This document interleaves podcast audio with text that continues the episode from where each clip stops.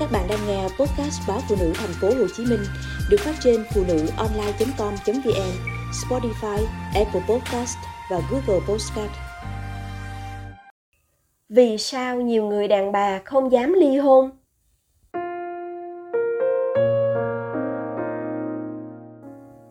Nhiều người hay mỉa mai, cười cợt những phụ nữ không dám ly hôn là nhu nhược, là lệ thuộc, là yếu mềm, thiếu bản lĩnh. Thực ra, phụ nữ chẳng dại dột, mê muội, quỵ lụy đàn ông như người đời vẫn nghĩ. Họ chọn ở lại là vì có lý do hết thôi. Một chị bán hàng tôi quen tâm sự, mỗi lúc giận chị muốn ly dị quách ông chồng hủ hèm, rồi lại thôi.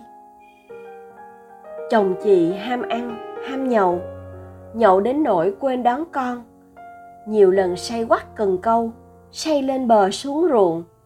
Nhưng bù lại, anh không chỉ chịu khó nấu ăn, nấu ngon, mà còn phụ trách khoản chợ búa, bếp núc trong nhà, vì anh đi làm về sớm hơn vợ.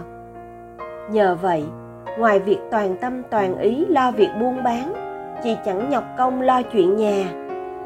Tôi chứng kiến nhiều gia đình cứ dùng dằng nửa thôi nửa ở, chỉ vì người vợ không đủ khả năng nuôi con, dù ông chồng cứ cặp bồ hết lần này đến lần khác.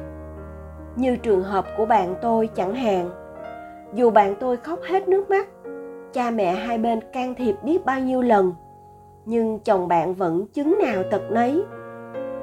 Tìm hiểu thủ tục ly hôn, bạn biết mình không được giữ quyền nuôi con vì thu nhập quá thấp, mà không giữ được con thì cuộc sống của bạn đâu còn ý nghĩa gì.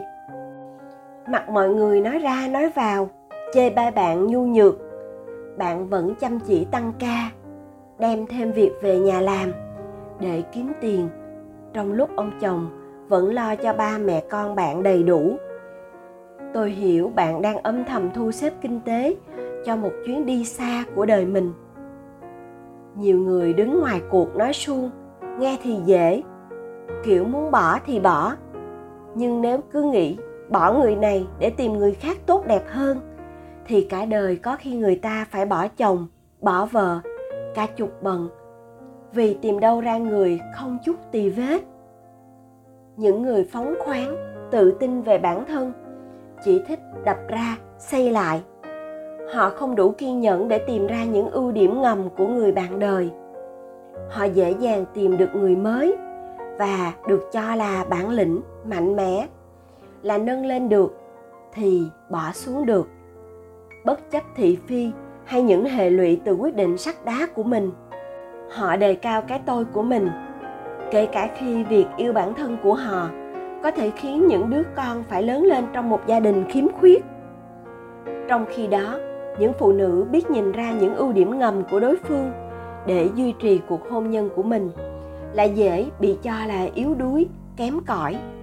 Tôi chỉ nghĩ rằng ai mạnh mẽ hơn, ai được hay mất gì, bất hạnh hay hạnh phúc, chỉ có người trong cuộc mới tỏ. Nếu thấy ai đó chọn ở lại bên một người mà bạn cho là rất tệ, thì hãy tin rằng người ấy chưa thực sự hết xài đâu. Vẫn còn có người muốn đồng hành. Họ có vì con cái, vì cha mẹ hai bên, hay cả vì sĩ diện bản thân đi nữa, thì họ vẫn đáng được chia sẻ, động viên hơn là bị mỉa mai.